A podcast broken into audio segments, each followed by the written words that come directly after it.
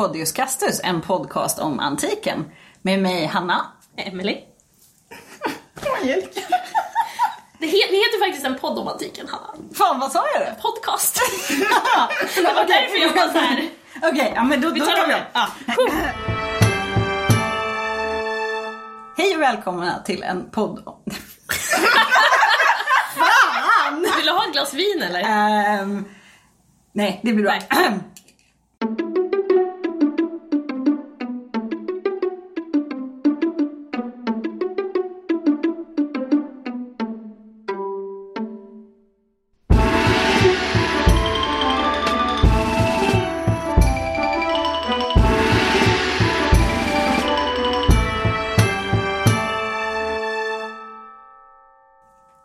Välkomna till Podius Castus, en podd om antiken. Med mig Hanna, Angelica.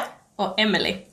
Idag ska vi prata om en kvinna som heter Agrippina, eller som kallas för Agrippina den yngre. Hon var syster till en kejsare, fru till en annan och mamma till en tredje. Och vi rör oss alltså i antikens Rom. Mm. Eh, Agrippina har ju ett väldigt spännande liv men innan vi dyker in i henne så ska vi börja med lite bakgrund för att få lite sammanhang till henne. Eh, och vi, som Emily sa, rör oss ju i Rom. Eh, det har varit ganska turbulent tid eh, i Rom. Man har alltså gått från att vara en republik med ett demokratiskt styre till eh, genom ett inbördeskrig, eller två inbördeskrig, bli ett imperium. Eh, och de flesta av er känner säkert till kejsare Augustus. Eh, han har alltså blivit en väldig kejsare. Han har ändrat eh, till en dynasti genom arv. Alltså makten ska ärvas av hans barn. Problemet för honom var ju då att han hade bara en dotter.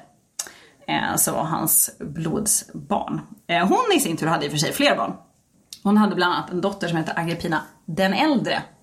Alltså vår Agrippinas mamma. Och så hade hon söner. Och det blir genom arv ehm, och framförallt genom adoption som det här maktskiftet sker.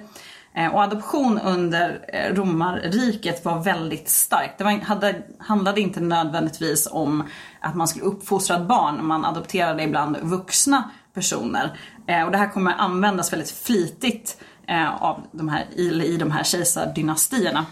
Och det blir väldigt viktigt att ha en koppling till just Augustus och sen även hans fru Livia. Och det kommer vi märka genom det här avsnittet att, att vara släkt med Augustus, alltså att ha direkt koppling till honom blir någonting man kan spela på. Det är ett politiskt sån här äh, trumfkort helt enkelt.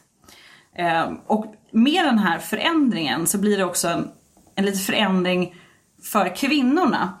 Eh, makten sker ju nu hos kejsaren och i det kejserliga hushållet, alltså bakom lyckta dörrar så att säga.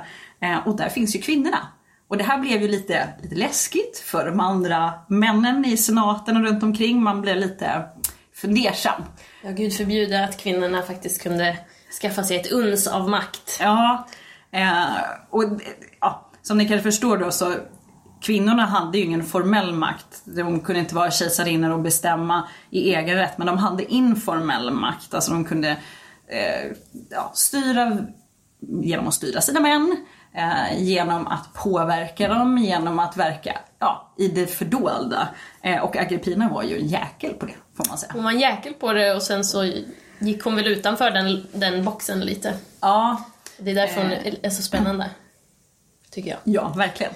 Agrippina då? Hon, nu rör vi oss alltså första århundradet efter vår tideräkning. Ja. Hon föds till en far som hette Germanicus. Han var barnbarn till Augustus fru Livia. Och han blev adoptivson till kejsar Tiberius som också hade egna, en egen son. Men Germanicus var väldigt poppis generellt, folk tyckte om honom. Ehm, och Agrippina den äldre som var barnbarn till Augustus. Så vår Agrippina har ju alltså då både genom sin mamma och sin pappa koppling till den här första kejserliga familjen. Så det är ju lite åt eh, gifta sig med kusiner hållet. Det kommer vi till också. ja, det blir värre än så. Kan man ju säga. Eh, de, Germanicus han, han rörde sig i armén, han var ganska högt uppsatt. väldigt framgångsrik. Eh, så hela familjen de reste runt. Och Agrippina den äldre hon var ganska framåt hon också. Det kan vara därifrån eh, Agrippina den yngre fick, fick, fick sitt liksom umf. sitt liksom, ja. För hon, eh, hon, hon reste med Germanicus som sagt och sen var det en gång så stoppade hon ett uppror eh, bland soldaterna. Och så såg hon till att en bro inte förstördes. Så att romerska soldater kunde räddas. Som annars hade varit kvar Ja. på andra sidan fiendelinjen. Ja. Så hon var väldigt poppis. Ja. Hon ansågs också vara en bra matrona, alltså en, en bra romersk kvinna. Som var dygdig och eh, ja, hon var bra ideal och också som sagt väldigt populär. Vilket är viktigt. Agrippina den yngre hade fem syskon. Bland annat Caligula, Drusilla och Livilla. Och två bröder då, som eh, dog oklart när. De, de eh, dör tillsammans med sin mor lite senare. Mhm. Det är, hela den här barnaskaran reste ju till stor del ute med sina föräldrar. Eh, men de här tre, Caligula, Drusilla och Livilla som kommer återkomma i vår berättelse lite mer än de andra. Eh, pappan sen då, han dör 10 oktober år 19 efter vår tideräkning. Eh, och det sprids rykten om att han har blivit mördad på order av kejsare Tiberius, för där var det lite ont blod kan man säga. Ja, kejsar Tiberius var inte nödvändigtvis väldigt stabil psykiskt. Eh, nej. Ehm, och han, hade, han blev influerad av ehm, vissa personer och, som då förgiftade, som ska ha förgiftat hans sinne mot eh, Germanicus. Och då ska, ja, ryktas det att han haft ihjäl honom helt enkelt. Och eh, Agrippina hon är väldigt liten när det sker, hon är bara fyra år eh, när pappan dör. Eh, så att hur mycket hon kommer ihåg av sin pappa det vet vi inte. Men vi vet att hon kommer att använda hans popularitet ganska mycket sen under sin politiska karriär. Mm. Och efter Germanicus död så gör Agrippina den äldre en spektakulär sorgeresa tillsammans med sina barn. Eh, där hon hämtar hem sin makes aska. Och hon kämpar även för att få, få upprättelse för sin man. Eh, eftersom hon tror ju på det här att det är Tiberius som har mördat honom, eller fått honom mördad helt enkelt. Eh, Och det kommer ju leda till hennes, Agrippina den äldres fall egentligen, för hon är ganska, hon, hon är ju som sagt populär och anses vara en bra romersk kvinna men hon tidvis kliver också lite utanför den här rollen. Hon är ganska på, hon är ganska hård och ganska eldig. eh, Och stöter sig helt enkelt med de män som sitter vid makten. Ja, och går man och sprider att det var kejsaren som mördade ens man. Blir man ju inte jättepopulär. Nej, nej. Det, det ligger Men, någonting men det. hon, hon stöter sig speciellt med en prefekt vid namn Sejanus. Och han, han gillade att prata illa om, om Agrippina den äldre och de här två äldre sönerna som hon hade. Eh, och det le, leder till slut till att Tiberius skickar dem faktiskt i exil. Ja. Ähm, Agrippina den äldre, alltså mamman, skickas i exil tillsammans med ena eh, sonen. Eh, och de dör eller tvingas begå eh, självmord båda två. Han 31 efter vår tidräkning och hon 33. Och det var ganska brutalt. Hon hade blivit misshandlad innan. Men det var inte hon som svalt sig själv Precis. till döds inom, fick hon mat eller inte, var det självmord eller inte? Ja, även de antika källorna är, är lite, har en diskussion Lite kring det. Ja. Eh, för det var ganska vanligt att beordra någon att ta sitt liv. Eh, och gjorde de inte det blev de ihjälslagna ändå. Så att, Eh, men det, det är lite oklart. Eh, och den andra bron, han, han eh, blev fängslad. Han satt i fängelse från år 30 tills när han dör då år 33, alltså tre år senare. Och han svalt också ihjäl. Han ska ha ätit sin egen madrass, eller fyllningen i madrassen i desperation. Så att Agrippina växer upp med en far som ryktas ha blivit mördad, en mor som blir mördad och två bröder som blir mördade eller tvingas ta sitt liv. Så det är ganska, får vi kalla det en ganska turbulent eh, familjesituation. Rätt så brutalt. Rätt så brutalt. till det. Ja. Agrippina den yngre då? Hon eh, föds 6 november år 15.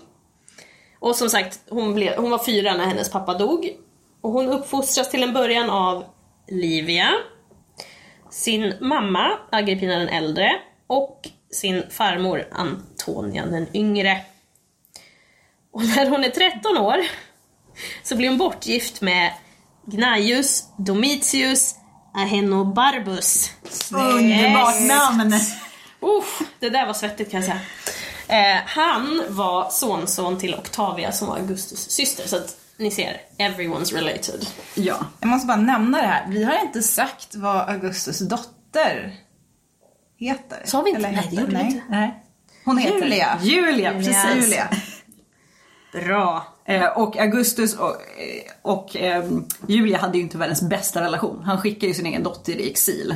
Mm. Eh, hon Det är var lite mycket för av det. lössläppt. Det är mycket exil. Mycket är det. Mycket exil Lite och såhär, mycket go to your självmord. room fast ett annat Very. Ja, precis. En ö där borta någonstans. Go away. Det är ju ganska spännande också för att Augustus han var väldigt så här. Familjen. Ja. Han ville att romarna skulle ha fler barn. Familjen är viktig hörni. LOL. Ja. Ja. Och men så kan man ju välja lite då vilka som ska få vara med i Ja, ja. familjen. Ja men verkligen. Verkligen. Men då var det behändigt att man kunde adoptera. Precis, Mhm. jättesmidigt. Cirkeln är sluten. Ja. Ja, den här nissen då som hon blev bortgift med. Snälla säg namnet igen. Gnaeus Domitius Ahenobarbus. Yes!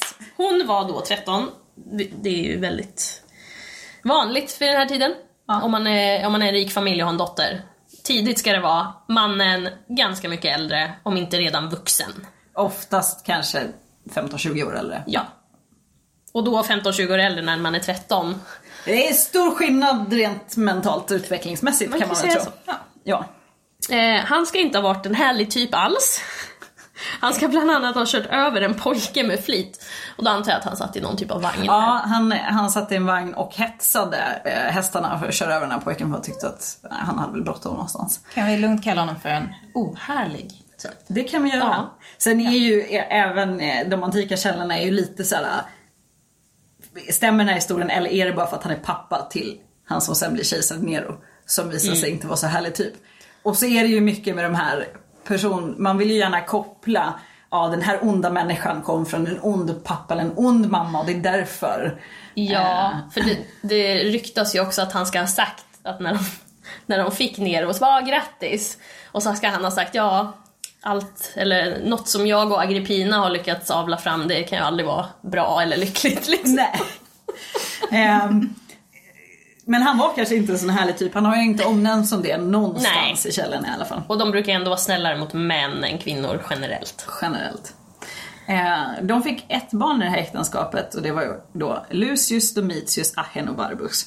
Som sen kallas Nero, så vi kommer hålla oss till Nero för honom. Det andra är lite långt. Ja, och han föddes 15 december 37 efter vår tid. Man vill alltid säga något framför. Ja, Alltså typ 1937. Ja. Men här är det faktiskt år 37. ja. Eh, och det här, den här födelsen är ju lite, den är ju ganska omtalad. Eh, under antiken, eller ja, eh, efter att Nero blivit kejsare i alla fall. Enligt Plinius den äldre så ska Agrippina ha skrivit i sina memoarer, för hon skrev egna memoarer, som tyvärr inte finns kvar idag, att Nero föddes i sätesbjudning, alltså Rumpen först. Ja, precis. Vilket absolut inte är speciellt trevligt om man ska föda barn. Eh, men det är då ett tecken på att det är ett dåligt omen. Men när han föds så kommer en solstråle och det är då ett bra omen. Så att det är liksom, de här ska ha vägt upp varandra lite grann. Eh, och eh, namnet Agrippa eller Agrippina ska då ha betytt föd, föd, svår födsel eller födt via sätesbjudning från eh, Agre Partus. Det kan man väl inte tro stämma med tanke är det på ganska att elakt att döpa sig Ja. till det. Liksom. Ja, du kommer eh, få sätesbjudning när du föder, Ja. du heter det. Ja, det kanske var så någon gång men antagligen inte. Men det visar ju lite på att det här med omen och eh, det, det tyckte man det var ganska viktigt. Det finns ju alla stora kejsare eh, eller politiska personer har ju i, i sitt liv någon gång haft ett omen som visar att de ska bli bra eller dåliga. Ja, och är det inte någon som förutspår någonting så är det ju inälvor eller fåglar och, och så. Ja. Men i just det här fallet så fanns det ju faktiskt ett, en sägen om att man ska ha förutspått att ja, men Nero, han kommer bli kejsare men han kommer mörda sin mor. Varpå Agrippina ska ha sagt ja men det går fint i princip så länge han blir kejsare. Ja, det var det hon ville. Eh, och han föds alltså inte som eh, inne i en naturlig successionsorder. Eh, det är inte alls, när han föds är det inte alls säkert på något sätt att han ska ha någon som helst chans till makten utan det är, det är Agrippina som manövrerar in honom i den positionen. Ja, för när han föds 37 då är Caligula på sitt första år som kejsare, väl? Ja det, det, det är precis han- Tiberius dör 37. 37, ja. Så det är precis i skiftet mellan Tiberius och Caligula. Och Caligula, som vi sa, eller som vi inte har sagt, men Caligula är brodern. Och han blir kejsare år 37 efter att Tiberius dör hastigt, eller hastigt och lustigt, han var lite till åren, lite halvkrasslig. Det finns rykten där också om att Caligula såg till att han blev mördad eller så, ja. Han, eh, det återkommer vi till. Ja. Later. Jag nämnde ju lite snabbt att Agrippina skrev eh, självbiografier. Hon ska ha skrivit tre böcker. En om sin mor, en om sin familjs framgångar och en om sin familjs missöden. Oh. Eh, ja, Spännande. och de här hade man ju så gärna velat läsa. Ja. Det hade ju varit, ja, det hade varit guld värt, verkligen. Eh, vi vet att de här finns för att andra källor citerar dem. Så det finns lite, eh, det finns några citat och sen finns det ganska mycket referenser till eller folk som har läst. Tyvärr finns de inte kvar. Så vi vet ju ganska lite om hennes uppväxt egentligen. Vi vet, så vi nämnde att hon eh, uppfostrades av Livia eh, i det kejserliga hushållet. Vi vet att hon var med ute i slagfältet innan hennes pappa dog. Eh, men vi vet inte jättemycket om hennes första eller andra äktenskap egentligen. Utan det är från tredje som man börjar ha lite mer koll på henne. Mm. Men det är genomgående i historien, kvinnohistoria, som också är vanlig historia egentligen, men kvinnor är ju mindre värda, mindre viktiga. Så det kan ju vara redan delvis under antiken, man var inte så försiktig att bevara hennes memoarer. Eller, sen har vi ju då, anledningen till att vi har antika texter idag är för att bland annat munkar satt på klostren och kopierade antika texter. Och det kanske inte var så viktigt att kopiera kvinnotexter. Who knows? Det var ett sidospår. Ska vi tillbaka till Caligula då och försöka reda ut den där soppan? Ja, Ja, eh, Tiberius dör ju 37 eh, efter vår tidräkning. Ja, hans sista tid. Han eh, blir väldigt, eller det sägs att han blir väldigt paranoid. Eh, och frånvarande som kejsare. Eh, inte ultimat kanske. Det eh, ryktas ju om att eh, han skulle vara inblandad i eh, Agrippina den äldres död och eh, hennes söners. Tiberius hängde sina sista år, det här när han var frånvarande, liksom, då hängde han på ön Capri. ja. Och tyckte att det var en bra idé. Han var ju inte i Rom på, jag vet inte hur många år innan han, och då var det den här Sianusnissen som sprang runt och gick hans ärenden. Som, sen, som faktiskt blev avrättad dock, runt tiden där Agrippina den yngres ena brorsa dör. ja. Så att han får sitt sen. Och Tiberius hade väl eh, Caligula på besök där ute i Capri? Ja, Eh, av någon anledning. Det är ganska intressant, för om han då har ihjäl, som det ryktas, de två äldre bröderna och Agrippina den äldre. Caligula då som är ett hot, tekniskt sett, för han har en egen son. ja. Honom, honom tar han in och typ skolar. Alltså det Ja. ska ha pågått massa skumma saker på den här ön. Alltså så här weird sexual adventures. Mycket konstiga saker.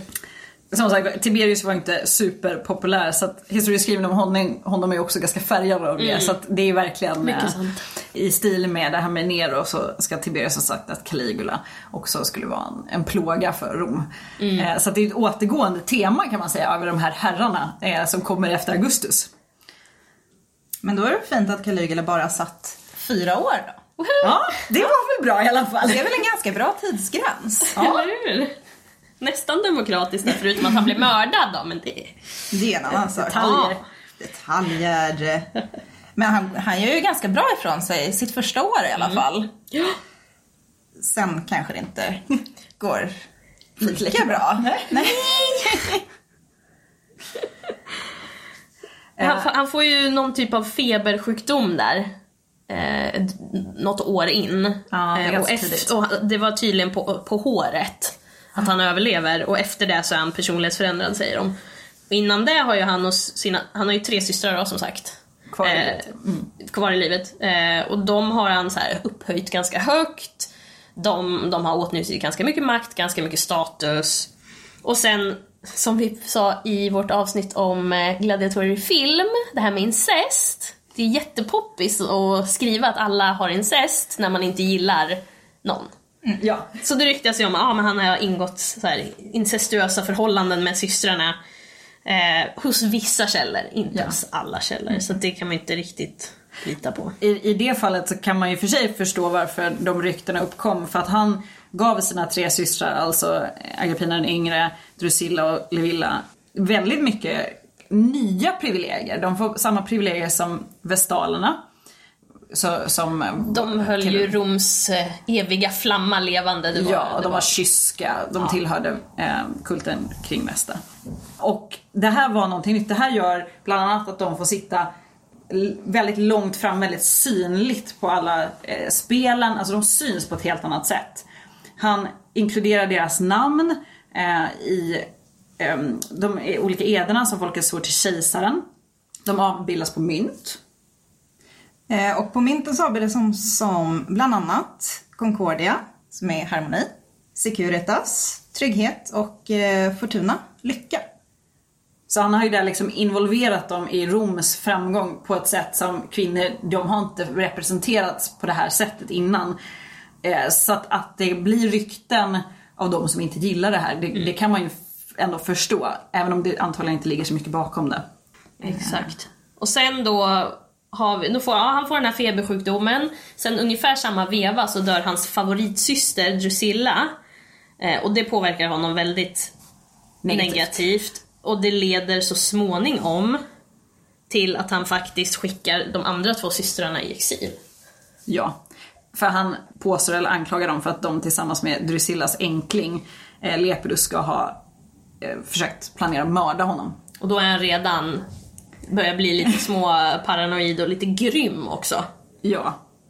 Eh, Ja, så då, då har vi ju vår hjältinna tänkte jag säga, det kanske man inte kan kalla henne, men vår huvudperson. Ja, de skickas långt bort, eh, utan tillgångar. Det sägs ju att det här tåget med deras tillgångar som beslags eh, togs, det var så omfattande att det störde trafiken i Rom. Och då, då kan man ju tänka sig liksom, Ja. hur många vagnar det var egentligen. Och så mycket. Man Ja, ja, de ska släppa med sig allt. Eh, och det var ju alltså Neros, bland annat Neros arv som beslagtas i det här. Alltså Agrippinas son. Det som skulle bli hans arv i alla fall. Men han mördas ju, Caligula. Ja, år 41. Av, eh, vad heter det, Pretorian, vad heter det på svenska? Pretorian Guard heter det på engelska. Får kolla upp tillfälle. Vi eh, tilläggas de flesta källorna inom antiken, mycket av det man läser, det är på engelska. Ja. Så förlåt oss om vi slänger in engelska benämningar ibland. Ja. Eller inte, vi skiter i det. Där behöver inte nämna det överhuvudtaget. Inte, behöver inte förlåta oss, vi gör det ändå. Ja, ja, sant. Eh, Men han mördas ju 41. Samt hans fru och lilla barn. Som de slänger in i en vägg så att den krossar skallen på Undrar om det var därifrån George R. R. Martin fick idén till eh, Kanske. döden av vissa av eh, Ja, för- Targaryen-barnen där. För det är lite samma, krossad skalla in i väggen kind of thing. Ja. Brutalt. Brutalt. Kan man säga i ledordet i, i det här tidiga romerska dynastin. Egentligen hela Roms E- historia. Egentligen hela, men det, det blir väldigt brutalt när man... Och den mördar så, och den mördar så, och den mördar så. Men det positiva här då. Eh, Agrippina och Levilla återkallas till Rom. Och då kommer farbror Claudius in. Och det låter så Ja, hemskt. det låter lite äckligt. Ja. Eh, Claudius, som är... Är han klumpfot? Han haltar i alla fall. Han haltar. Och så stammar han. Ja, så han har alltid varit eh, liksom den romerska kejserliga familjens... Germanicus mindre begåvade bror. Ja men verkligen, han har, då han har blivit mobbad. Vad- Livia tyckte inte han skulle ha någon makt. Han har liksom inte varit aktuell egentligen för någon innan det här sker. När man liksom lite desperat behöver en kejsare nu. Det är lite så här man knuffar in honom på scen, kind of Ja. thing. Han står i Men det var väl lite så, eller som Ja. det är skrivet att, att eh, de, eh, the Praetorian Guard, de hittar honom bakom en gardin. Just det. För han tror att han ska bli mördad. Ja. Men är det någon av er som har sett I Claudius? Nej, jag måste Nej, göra har det. inte det. Ja, Det men den är måste vi. fantastisk. Ja. Ja, det, ja. Ja, hur, hur eh, mycket verklighet är den? Det är, det är ju en helt annan sak. Det är en annan femma. Ja, Det ja. blir en bra story. ja det blir en bra Det blir story. en bra story. Yes! Så då är, då är vi far, eh, deras farbror. Eh, så han tänker, ja men ni får komma tillbaka till Rom. Eh, och han är gift med en, sin tredje fru Messalina. Vid den här tiden, alltså 41. Precis, efter vår tid. Mm. Och Agrippina håller ganska låg profil här i början. Hennes make Ahenobarbus han dör i januari 41, så det händer mycket här på ganska få år. Men det är samtidigt, det är januari också som Claudius kommer till makten. Ja, Bam, bam, bam. the plot thickens. Ja. Plot thickens. Indeed. Och vad dör han av då? Just han vet inte vad han dör av. Nej, Vet du vad han dör? Nej jag vet inte, jag Nej. Nej. Nej, jag tror Jag han faktiskt nog bara dör. om vi ska vara helt ärliga, vi rör oss ju för, år 41, alltså han måste ju vara 60-70 i alla fall. Men nu finns det inte rykten att han blev förgiftad. Det finns det antagligen. Jo, men det gör det. Jag får mig det nu när du säger det. Det är också så här, varenda jävel som dör, blev han inte lite förgiftad? Det är ju lite så, det är ju nästan varenda person i den här an, liksom, ja, blir förgiftad, tror man, eh, tvingas ta sitt liv eller dör under mystiska omständigheter. Övriga mystiska omständigheter. Det är, det är lite som en såpa alltså. Det är en såpopera, absolut. Eh, Men spoiler alert! Uh, Agrippina gifter om sig med en Pesenius eh, Crispus, väldigt krispigt. krispigt I'm namn. sorry, jag kan inte. Krispigt, anyway. sorry. Ehm, och eh, ja, han var väldigt välbärgad. Eh, men han dör ju 47. Och- Nämen! Nämen! Hade han mycket pengar sa du? Han hade Ah. mycket pengar. Nej, men, vad kan det, åt han någonting olämpligt? Det är mycket möjligt. Ja, Ja, Det, det går rykten, eller det gick rykten, går väl inte rykten fortfarande, om att Agrippina ska ha förgiftat honom. Och det var ju alltså på Claudius inrådan att hon skulle gifta sig med den här rika Crispus. Eh, så att Claudius hade ju tvingat honom att skilja sig från sin tidigare fru som var Agrippinas vänta, va? Claudius, Ja, jag hade ja, tvingat honom, jag tyckte att skilja tvingat sig. henne. Nej, det, det händer ju, det har vi faktiskt inte nämnt, men det är in, inte helt ovanligt att eh, den sittande kejsaren säger till någon att du, eh, jag vill att du skiljer dig för att du ska istället gifta dig med den här. Det är ju faktiskt eh, alltså bara business. Ja. Alltså äktenskap bland de rika, det finns ju ingen kärlek där utan allt handlar om... Och även om det fanns det, de hade inget val. Nej, det är var business. bara att liksom göra, och i vissa fall så sägs det att valet var skilj dig och gift dig med den här eller ta ditt liv. Det är dina två alternativ. Ja. Så att, eh, ja. Han, han var ju inte purung när han dog, men det är klart att det var ett bra rykte i och med att han var rik och Agrippina då ärver honom. Väldigt lägligt Väldigt lägligt, också. ja. Eh, Men ska vi gå tillbaka till Claudius och Messalina? Ja, de har ju då en eh, dotter och en son. Och sonen är ju då Britannicus. Eh, som var, vad var han? Tre år, Tre år yngre än Nero. Nero. Precis. Eh, och eh, Messalina då, som jag tror vi nämnde.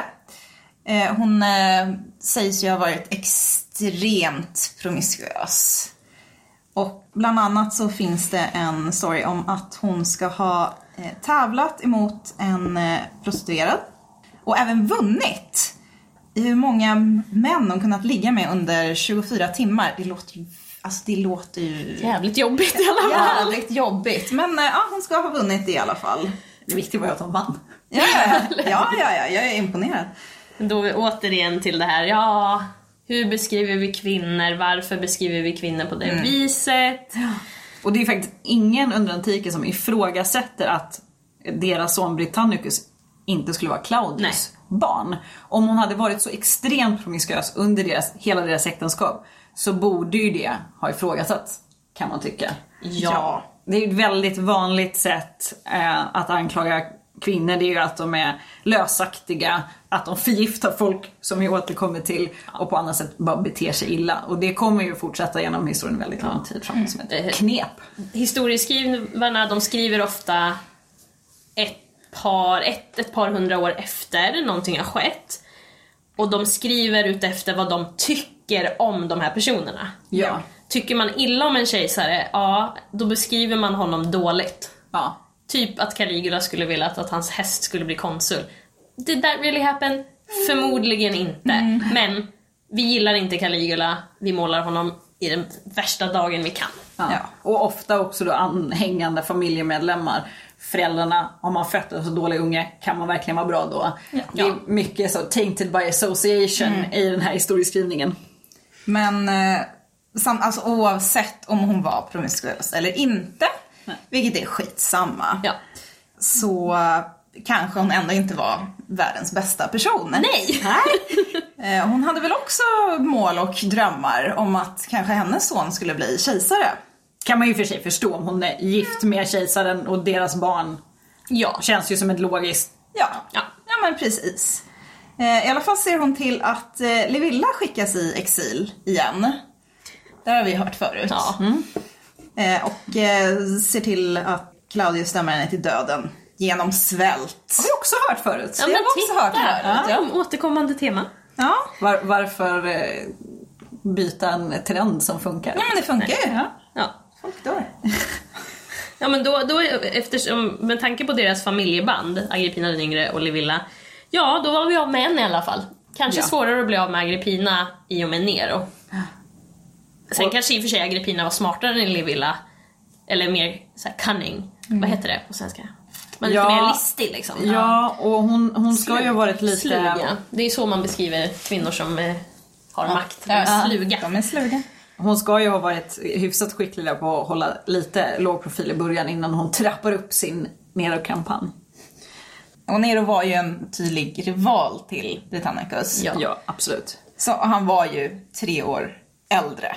Ja. Ja. ja, precis. För Claudius är inte purung. Nej. Eh, och som vi har nämnt, det, om man jämför med, eh, säg 1600-tal och framåt när det var väldigt, oftast väldigt tydligt vem som skulle ärva makten. Eh, så var det inte det. Här finns det ju eh, en kejsare som har en son som har överlevt de första barndomen. Men det är fortfarande lite av eh, en open game här. Agrippina kommer ju lyckas manövrera in Nero. Eh, så att det var liksom inte hugget i sten det här med att det var tvungen att vara kejsarens son. Som sagt, som vi nämnde tidigare så tar det ganska många hundra år innan det blir När det faktiskt sker. Ja. Och, och, och Messalina, Angelica, du nämnde att hon kanske inte var superhärlig. Eh, hon gick ganska hårt åt kvinnor, framförallt andra kvinnor som hon kanske såg som rivaler. De var kanske också rivaler. Det var ganska många avrättningar som skedde under den här perioden när hon var gift med Claudius. Det var ganska, det är fult spel helt enkelt. Det är brutalt och det är fult spel. Så att, Men det är också spännande där hur man... Man, man, man gillar inte kvinnor generellt i historieskrivning som har makt. Ändå beskriver man män då som nickedockor lite grann. Så här, ja, Tiberius blev influerad av den här personen, han kunde inte tänka själv. Claudius, som vi kommer märka, influerad av Messalina först, sen Agrippina den yngre. Och, och det var ju en, en av anledningarna till att Claudius var ganska illa ansedd var ju att han faktiskt var så lätt påverkad. Inte bara av sina kvinnor, men de var ju väldigt stort inflytande på honom. Utan hans frigivna slavar. Och det var ju så här, det är ganska omanligt enligt romarna. Att låta sig ledas av frigivna slavar och kvinnor. Det kan man ju inte göra, herregud. Ish. Eh, så det också blir ju en, ett sånt lite retoriskt knep. Verkligen. Ska vi se. Vad händer med då? härnäst? Ja, hon... Ja, hon eh, lägger väl krokben för sig själv till slut eh, och blir faktiskt avrättad efter en affär. Eh, det ryktas då att hon ska ha gift sig med sin älskare. Det är en ganska fantastisk historia egentligen. Hon, när Claudius är ute i fält ska hon ha iscensatt ett giftermål med eh, bröllopsbankett, bröllopskläder, hela kittet. Och tro sig komma undan. Det här är väldigt, hon ska också ha tvingat den här personen först att skilja sig från sin fru. För annars så, om han, om han inte gick med på det så skulle han avrättas. Så att, och sen skulle han ha iscensatt det här bröllopet varpå en av Claudius frigivna slavar talar om det här för honom och eh, då bestämmer han sig för att Göra processen kort med henne. Han säger först, vänta är jag fortfarande kejsare? Sägs det. Ehm, det är också ett sätt att då döma ut Claudius som men det är bra ganska omanlig. Ja, ja, men man vet ju aldrig. Nej, han, visste, han gömde sig ju bakom den där gardinen. I mean. Om hon gjorde det, om hon, jag vet, ja vad ska man säga, Käll- källorna säger att hon måste ha varit väldigt kåt slash förälskad i den här älskaren. Det låter ju som en väldigt korkad grej att göra. Men med tanke på hur sneaky hon verkar ha varit ändå och lyckats så här avrättat folk till höger och vänster och för- förskansat sig den här makten. Som du säger, att ställa till med en jäkla giftermålsbankett helt öppet. Det låter ju väldigt... Eller så, eller så trodde hon att hon skulle kunna använda den här personen för att få makt genom honom att ersätta Claudius med den Ja, nya älskaren. ja, vet? tyvärr, tyvärr vet vi ju inte, det är Nej. det. Men det, ja, det, slutar med att hon dör helt enkelt. Ja, och då är ju Claudius helt plötsligt singel. Nämen! Ut på marknaden igen. Yes! Och vem hade dött året in... Ett par år? Nej, året innan.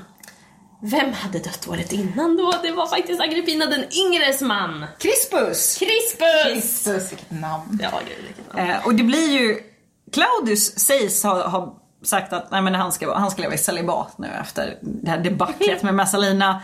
Men eh, nej det vill man ju inte. Eh, ganska snabbt så kommer man fram till att nej, men han behöver gifta sig. Och så letar man ju efter någon lämplig kandidat med tydliga kopplingar bakåt till Augustus Olivia.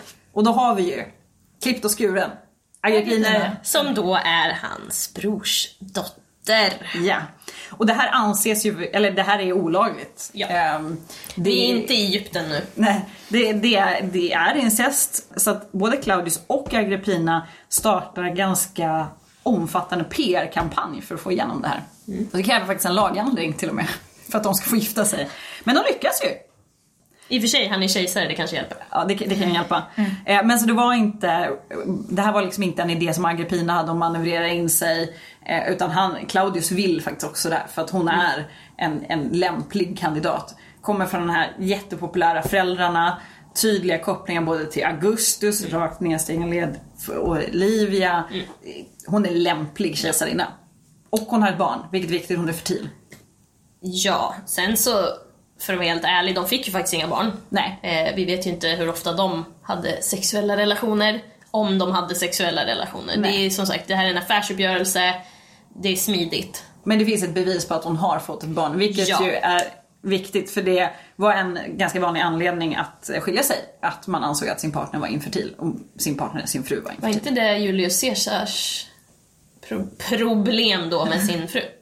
Ja, även Claudius skiljer sig från en av sina fruar för att hon ska ha varit eh, infertil. Ja, för det är alltid kvinnans fel. Ja. Ja, det vet vi. Man hade inte så bra koll på hur det där med eh, blommor och bin funkade. Ja, visst. Eh, men det, det leder ju faktiskt till, till någonting bra, deras giftermål. Ja, eh, Agrippina verkar ha haft ett hyfsat bra inflytande på Claudius och eh, det sker faktiskt många färre avrättningar helt plötsligt. Det är fortfarande brutalt, men det är mindre brutalt. Mindre brutalt, indeed. Och då, då kommer vi lite in på det här kvinnor och styre, det här i skymundan. Förutom att nu sker det inte i skymundan. Utan nu, nu är hon ute och gör det öppet med Claudius tillåtelse. Ja men precis. Eh, han tillät ju henne ha ett separat hov. Eh, och hon bestämde över eh, viktiga eh, imperiala frågor. Eller viktiga, det vet jag inte. Men... Antar Så de- pass att de ja. nämns Ja. i källorna. Så Ja. att, ja. Eh, ja, och hon signerade även statsdokument. Och hanterade officiellt utländska ambassadörer. Det är ju så öppet det kan bli. Ja, Det här kommer ju leda till lite fadäser för henne för hon eh, sätter sig bredvid Claudius, alltså i, i samma höjd som honom när hon får eh, utländskt besök. Och det gör hon senare även med Nero. Det var inte så bra. Eh, I andra kulturer så, så var det ju, kanske inte vanligt, men det fanns ju kulturer där kvinnor hade en mycket mer framträdande roll. De kanske inte höjde på ögonbrynen lika mycket som den romerska senaten gjorde. Men Nej. de var ju kanske inte överförtjusta i det här. Nej, precis. men hur var det då med eh, alla barnen här. Vi har en dotter Till Claudius. till Claudius Yes. och sonen Britannicus. Yes. Och sen så har vi ju Nero. Yes. Och vad händer där? Ja, Eh, ja, då har vi ju den här dottern. Hon är alltså eh, Messalinas och Claudias första barn, hon heter Claudia Octavia. Hon är trolovad eh, med en bra, rik snubbe. Men det tycker ju Agrippina att nej, det är bättre om hon gifter sig med Nero. Så hon ser till att den här trolovningen försvinner. Sägs då att hon förgiftar den här trolovade. Han Det känns som att försvinner! hon går runt med det här i en ficka liksom. Ja, och precis. droppar det överallt. Han försvinner i alla fall och hon, eh, Claudia Octavia förlovas med Nero. Och det här stärker ju Neros eh, band eh, in i den kejserliga familjen ännu mer. och ännu mer är ju att hon ser ju till att Claudius adopterar Nero. Och väljer honom över sin biologiska son. Ja. Ja. Det, det är ganska This is some maneuvering. Ja, ja, ja. Det, Ja, ja, hon det- jobbade ju hårt för det. Ja, det, det får man säga. Och Agrippina är ju faktiskt den enda romerska kvinnan som har en koloni döpt efter sig. Eh, Colonia Claudia Ara Agrippinensis. Eh, och hon får faktiskt titeln Augusta, alltså kejsarinna. Eh, och hon är den första kvinna att få det när hennes make fortfarande är vid liv. Ja. För att Li- Livia till exempel, hon fick det, men först efter att Augustus har dött. Och Claudius lät inte senaten ge Messalina den titeln. Eh, Men efter Agrippina blir det här standard att bli eh, Augusta. Så att eh, Agrippina lyckas ju verkligen, redan under Caligula, alltså hennes eh, brors, när han hade makten, att hon får den här framträdande rollen som syster. Men sen även då som Claudius fru så, så får hon ju väldigt stort inflytande. Ja, Men vad, vad händer eh, år 54 då? Nej men, nej men tänka sig Claudius, han dör. Nej men, Och vem kan ha gjort det? Ja, vem kan det Kan det vara... Nej, det finns, det finns, vi vet inte. Vi vet faktiskt inte helt säkert. Men en teori är att Agrippina ska ha förgiftat honom genom att eh, förgift, alltså lägga gift på, en, på svamp. Men det sägs också att det gick inte så bra. Så att den hon har fått giftet av ska då försöka hjälpa honom genom att eh, pilla ner en fjäder i halsen så han ska spy. Men på fjädern fanns det mer gift. Ja. Så det finns, det finns Ja, ganska för, för det, var, ja, det var lite halvlångdraget. Det var långdraget. Mm, ja. tog några dagar. Ja. Det ska också sägas att Claudius är inte jätteung. Han är omskriven som att han gillar mat. Svampar är ju det är ganska svårt även idag med allt vårt Google och eh, forskning och källor. Det är inte helt otroligt att han skulle ha dött av naturliga, eller i alla fall eget misstag. Jag menar, vi har ju en svensk kung som åt ihjäl sig så att...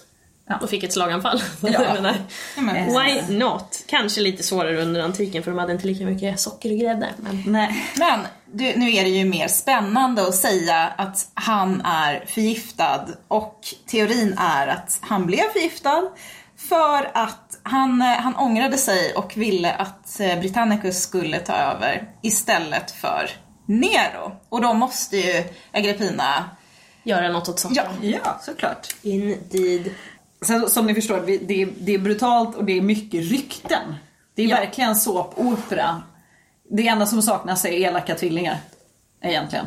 Ja, det har vi inga tyvärr. Men nu har ju nu har vi kommit fram till det som Agrippina har kämpat mot. Nero. För han får ju faktiskt makten 54 eh, när Claudius har dött. Ja, och, och, hastigt och lustigt Ja. måste vi på, Ja. bara säga. Eh, Britannicus, eh, om ni var oroliga för att han skulle ta makten. Nej, han dör plötsligt eh, 55. Och där ryktas det att det faktiskt kanske var Nero som Ja. hade ett finger med i spelet. Men Nero är väldigt påverkad av sin mor vid den här tiden, så hon, han kanske gör det som en förläng... Alltså det kanske är hennes förlängda arm. Ja. Eh, då. Ja. Så han är borta. Nu är han Han är död borta. allihopa. Nu är de döda allihopa. Eh, han, han har ju kvar sin fru. Är det, det är inte henne han sparkar ihjäl va? Nej, Nej, det det är kanske na- fru nummer två. Ja, han är, Nej. han är ju då eh, gift med eh, Claudius dotter från det tidiga äktenskapet. Claudia Octavia, när han kommer till makten. Yes. Och det ska vara ett, det ska vara ett dåligt äktenskap. De gillar inte varandra. Jag är inte förvånad. Nej, inte jag heller. Men, men det, det sägs vara så i källorna. Yes. Eh, han är, vad är han? 18? 17, 18 när han kommer till makten. Han är väldigt ung. 17, han är född 37. Ja. Var han född 37? Han är född 37. Då är han Men 17. 17, inte jättestabil och påverkad av sin mor. Ja, han man är inte jätte, hon är ju väldigt clever, väldigt smart utbildad. Han är inte den skarpaste kniven i lådan direkt. Och man får ju ge alla de här personerna att det, det har inte varit en speciellt trygg miljö, varken som barn eller som vuxen. Nej. När man kan bli mördad till höger och vänster tänkte jag säga, men nästan. Ja men verkligen. Men i början så, så verkar det ju gå bra. Det är precis som med slutet av Claudius tid vid makten så är det ju eh, relativt i förhållande lite mord och, och brutala beslut eh, i början här när Agrippina har stort inflytande över Nero. Hon syns bland annat på mynt tillsammans med honom som medregent. Det är ju big no-no. Big no no. Det gillar vi Eh, inte. Så här, här börjar det ju, det här börjar liksom Ja, det börjar krackelera lite för, för Agrippina här för att antingen så har hon fått för mycket smak och makt här så att hon tar i. För hon, gör, ju- hon tar ju verkligen i. Här tar hon, Hon i. håller ju, man kan inte säga hov egentligen, men hon håller typ hov eh, med Nero. Och hon, hon besökte senatens möten och då, då säger man att hon satt bakom typ ett skynke och lyssnade och tittade. Det är en också- kvinna får inte vara Nej. med. Och det är liksom, hon, hon, hon åtnjuter alla kejserliga privilegier som män oftast får göra. Och det måste ju sticka i ögonen som tusan alltså på senaten. Ja. Men han är ju då, fyller ju 18. Han är liksom ung och viril. Har massa folk omkring sig, alla vill ha en del av kakan. Och hans, eh, hans närmaste är ju inte Agrippina-fan ska vi säga. Nej. De börjar ju påpeka att du, eh, din mamma. Och så börjar det gå rykten om att han är sin mammas lilla knähund. Och, och det tycker han själv det är inget kul. Det skulle ju inte en tonåring idag tycka var kul. Nej. Och du är mammas lilla gullegris som bara gör som mamma säger. Det är ingen som vill höra. Men i det här fallet så är det ju ett, tydligt hot mot hans manlighet. Och trovärdighet som kejsare. Ja. Och som, som Angelica sa, han är inte jättestabil. Och Nero, det går ganska snabbt innan han börjar tröttna på Agrippina och hon ska ha varit väldigt bestämmande och fram tills Nero får makten så har ju det varit hennes hyfsat lilla barn. Även om man under antiken ansågs vara vuxen lite tidigare än vad man gör idag. Men så har ju som förälder till ett litet barn så bestämmer man ju mer. Ja. Och hon kanske har haft lite svårt att släppa det. Och vem hade velat släppa det egentligen? Om Nej. du får, om du indirekt är kejsaren. Han är din docka, han, och det är du som har sett till att han ens är där in the first place. Ja. Då...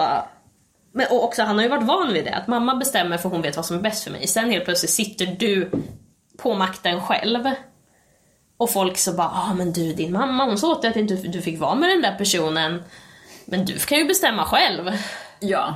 Så kanske det inte lät, men det är lite så det framställs. Han är lite så här, men jag kan faktiskt. Ja, men det blir väl lite så när han, eh, han börjar tröttna på sin mor. Eh, han är inte så förtjust i sin fru. Och då börjar han väl föredra sällskapet av den här frigivna slaven då, Akte. Och där försöker ju Agrippina ta tillbaka lite grann. Hon försöker ju alliera sig med, eh, med eh, Octavia då, hans fru. Mm. Och det slår väl lite snett för henne. Det är väl kanske så att Nero börjar hitta sin självständighet där.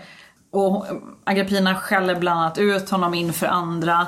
Eh, och då börjar han då inskränka hennes rättigheter, han återkallar hennes livvakter och hon flyttas till ett separat hus, alltså ut från det kejserliga. Eh, och det är ju det är något som syns utåt. Det, då börjar hennes makt verkligen krackelera. Det blir en stor eh, skymf mot henne. Sen finns det ju, det har vi kan vi nämna bara snabbt, jag tycker det är lite... Att hon, att Agrippina då ska ha försökt behålla Nero eh, genom att försöka ligga med honom eller haft incestuösa förhållanden. Alltså, nu, nu börjar det liksom... Ja, Röra lite. Ja.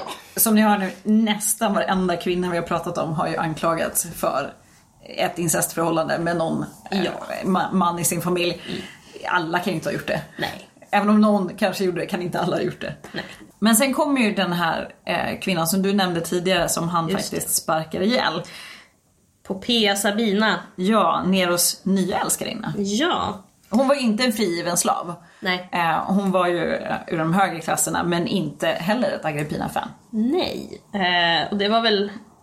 The feeling was mutual. Ja. Eh, hon, hon ser väl sin chans. Ja. Och hon har inflytande så hon vill ju göra sig av med Agrippina.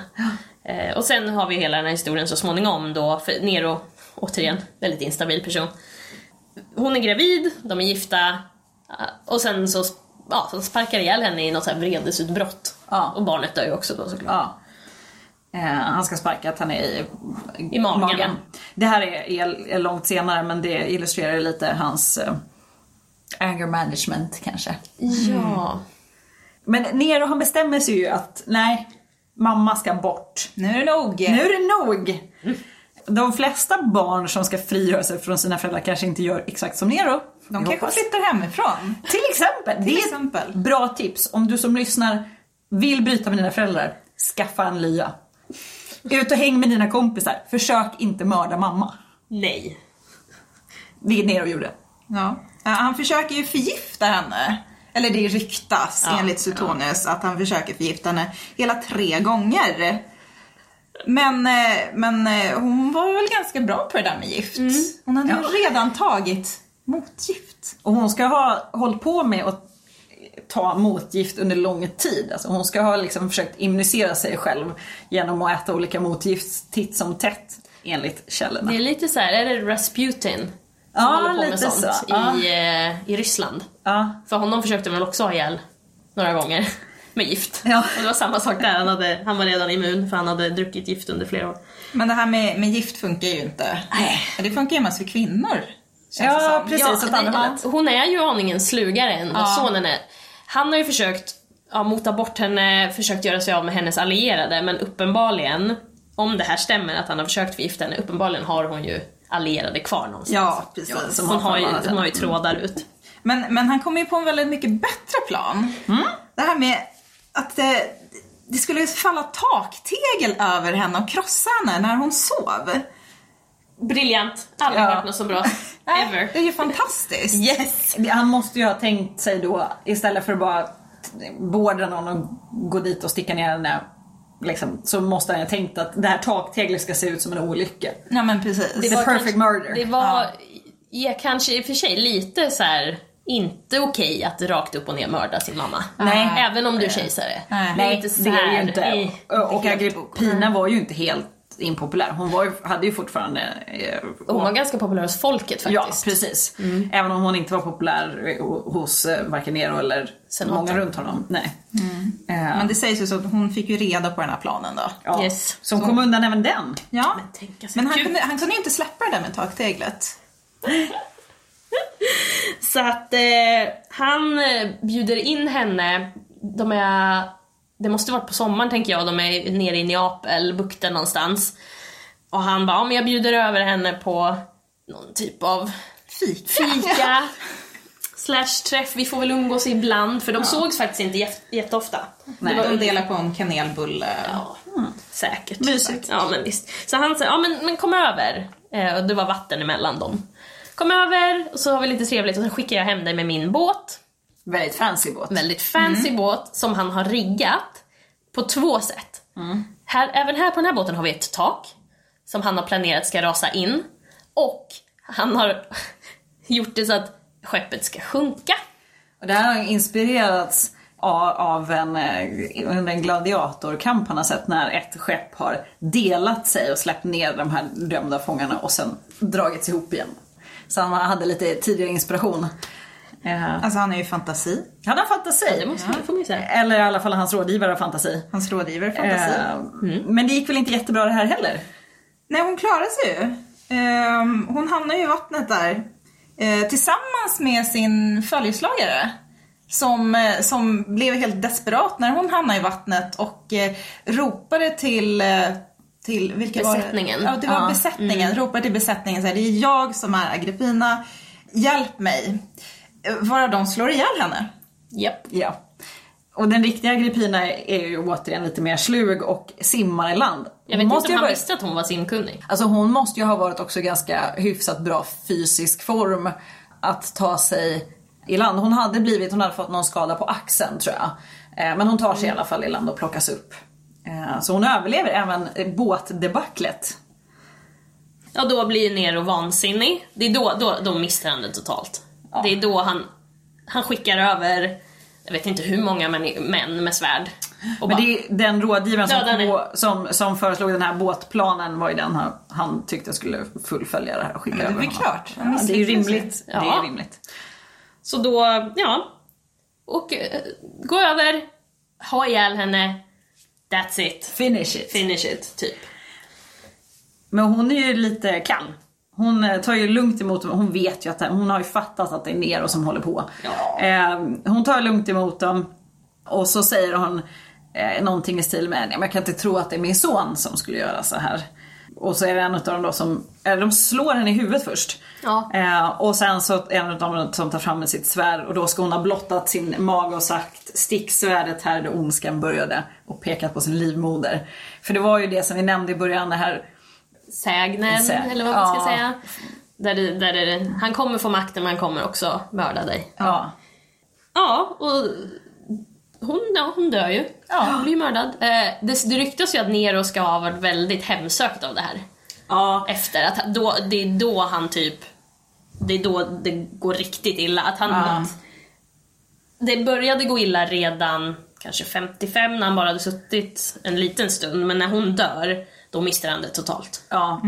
Eh, han ska ha haft mycket mardrömmar eh, om det här och eh, hennes kropp Alltså hon, hon får inte en ordentlig begravning, hennes grav täcks inte över ordentligt. Så att, ja, det är ju lite liksom runt omkring med det här också som han säkert blir påmind om. Alltså att det är klart folk märker, romerska folk märker att Agrippina helt plötsligt inte är där. Men han fick ju tydligen grattis från senaten Grattisbrev, ja. och Praetorian Guard, tror jag.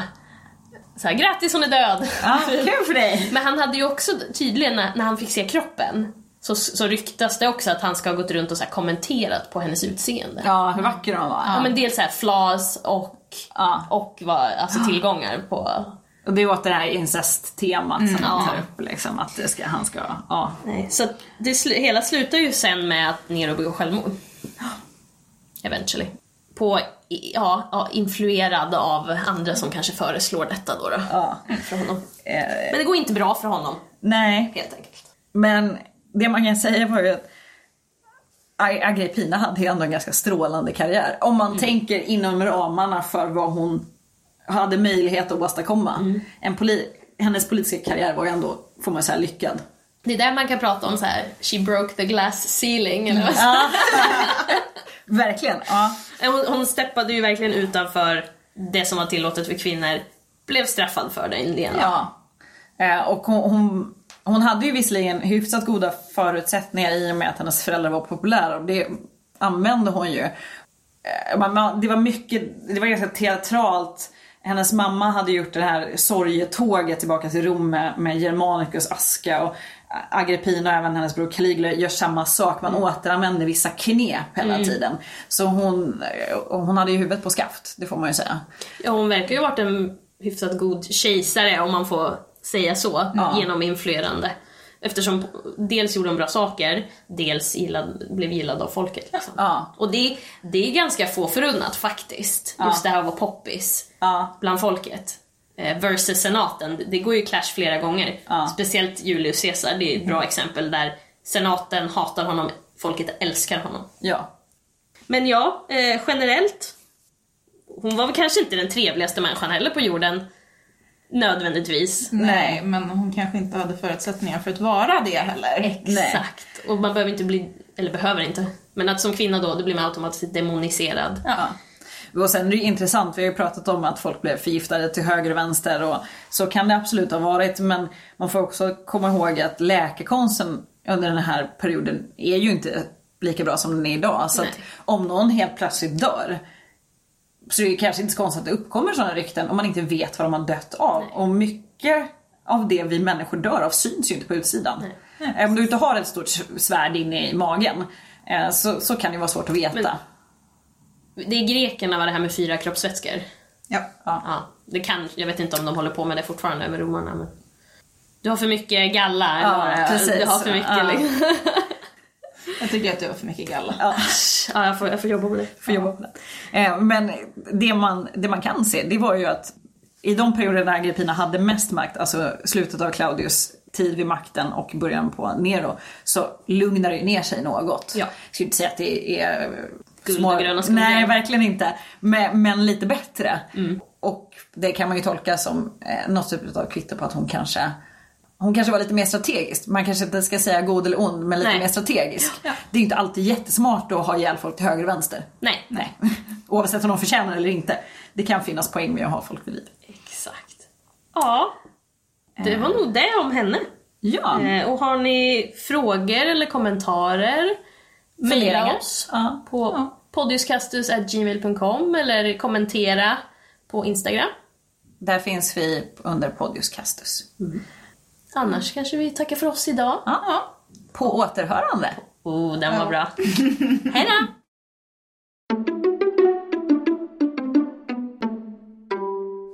Oh, förresten. Det hette Pretorianska gardet.